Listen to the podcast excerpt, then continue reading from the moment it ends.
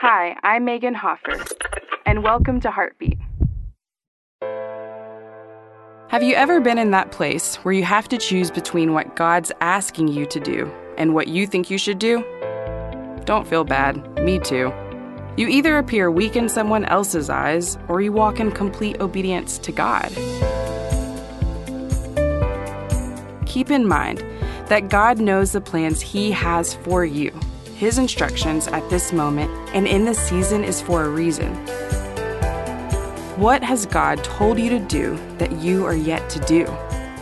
Could you be delaying your blessing or your breakthrough? Choose wisely in this season and watch what our Father will do for you. Heartbeat is brought to you by the Salvation Army.